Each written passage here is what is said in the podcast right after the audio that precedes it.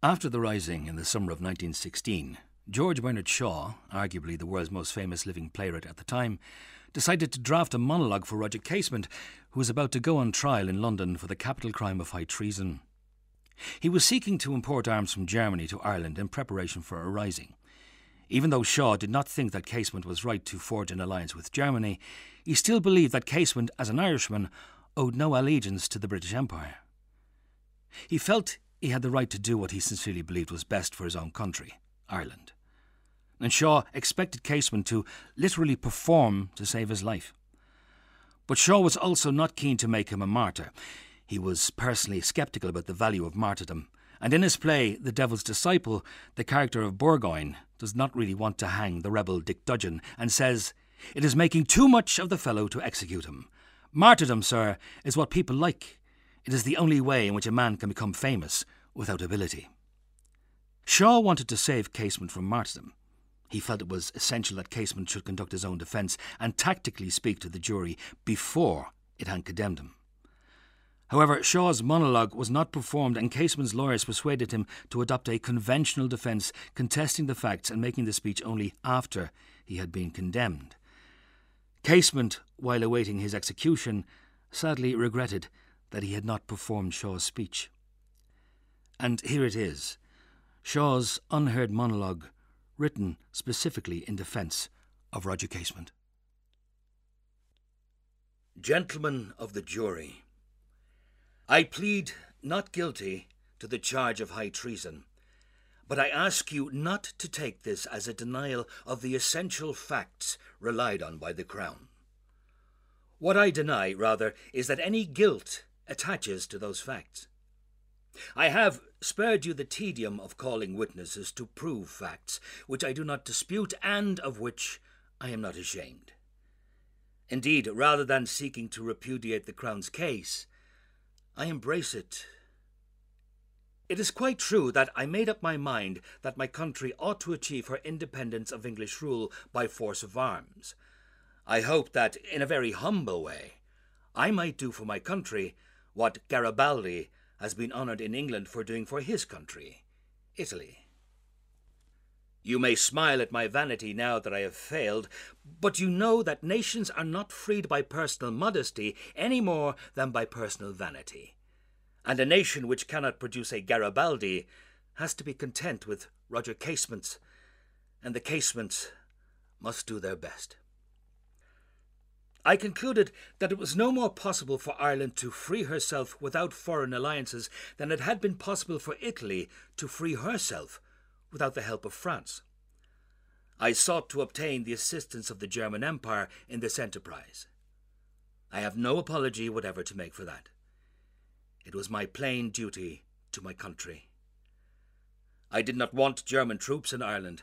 What I wanted from Germany was money, munitions, and Irish soldiers, and this was all I accepted. The German authorities collected their Irish prisoners and invited me to persuade them to take part in my enterprise. I did my best. I need hardly say I did not ask any English soldier to fight against his own country.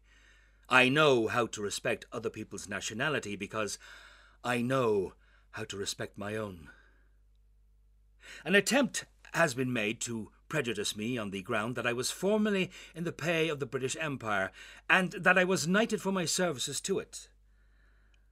I am glad of that now, because the fact that I served England well enough to have my services publicly acknowledged and especially rewarded shows that I have no quarrel with England except the political quarrel, which England respects and applauds in Italy, Poland, Belgium, and in short, in every country except those conquered and denationalised by England herself. Almost all the disasters and difficulties that have made the relations of Ireland with England so mischievous to both countries have arisen from the failure of England to understand that Ireland is not a province of England, but a nation, and to negotiate with her on that assumption. If you persist in treating me as an Englishman, you bind yourself thereby to hang me as a traitor before the eyes of the world. Now, as a simple matter of fact, I am neither an Englishman nor a traitor. I am an Irishman, captured in a fair attempt to achieve the independence of my country. And you can no more deprive me of the honours of that position or destroy the effects of my effort than the abominable cruelties inflicted 600 years ago on William Wallace in this city, when he met a precisely similar indictment with a precisely similar reply, have prevented that brave and honourable Scot from becoming the national hero of his country. It may seem to some of you gentlemen of the jury that uh, I ought not to be hanged for being a traitor. I ought to be hanged for being a fool. I will not plead that if men are to be hanged for errors of judgment in politics, we should have such a mortality in England and Ireland that hardly one of us will be left to hang the other. But I may ask you, if you nevertheless lean to that opinion in my case, whether my attempt, desperate as it seems, has been, after all, so disastrous a failure. I am not trying to shirk the British scaffold. It has been the altar on which the Irish saints have been canonized for centuries. But I confess, I shrink a little from the pillory in which the public opinion of the world places men who, with the best of intentions, can do nothing but mischief to the cause they embrace. But I do not think I shall occupy that pillory. Will you understand me when I say that those days of splendid fighting against desperate odds in the streets of Dublin have given Ireland back her self respect? We were beaten, indeed, never had a dog's chance of victory, but you were also beaten in a no less rash and desperate enterprise in Gallipoli. Are you ashamed of it? Did your hearts burn any less did your faith in the valour of your race flag and falter because you were at last driven into the sea by the Turks? Well, what you feel about the fight in Gallipoli, Irishmen feel all over the world about the fight in Dublin.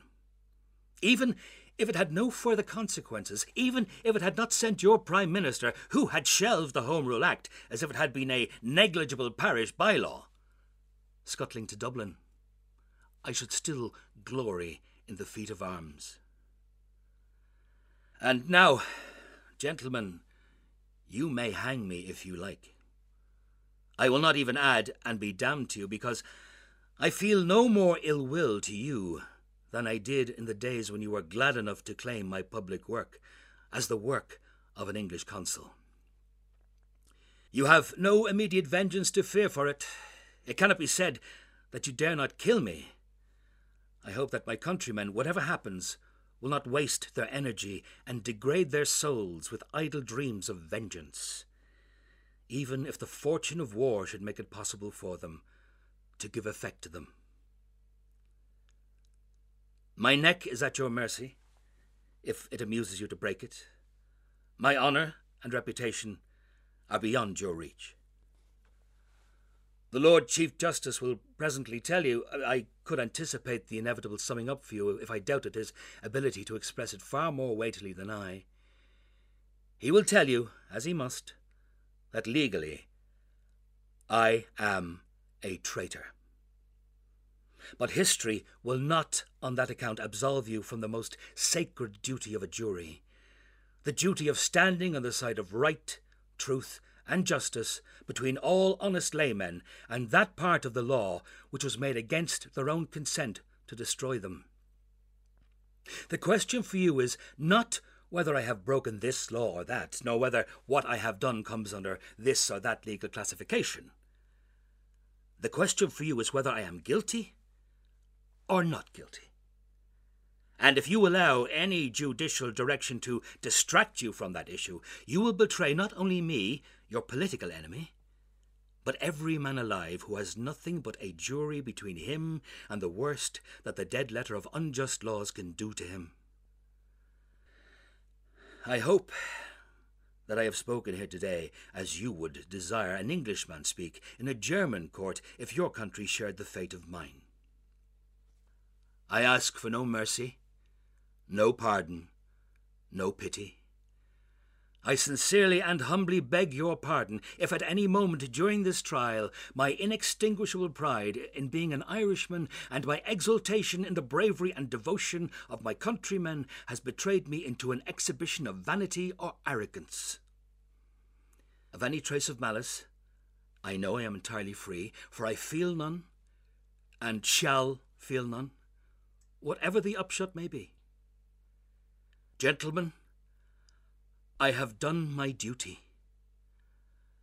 Now it is your turn.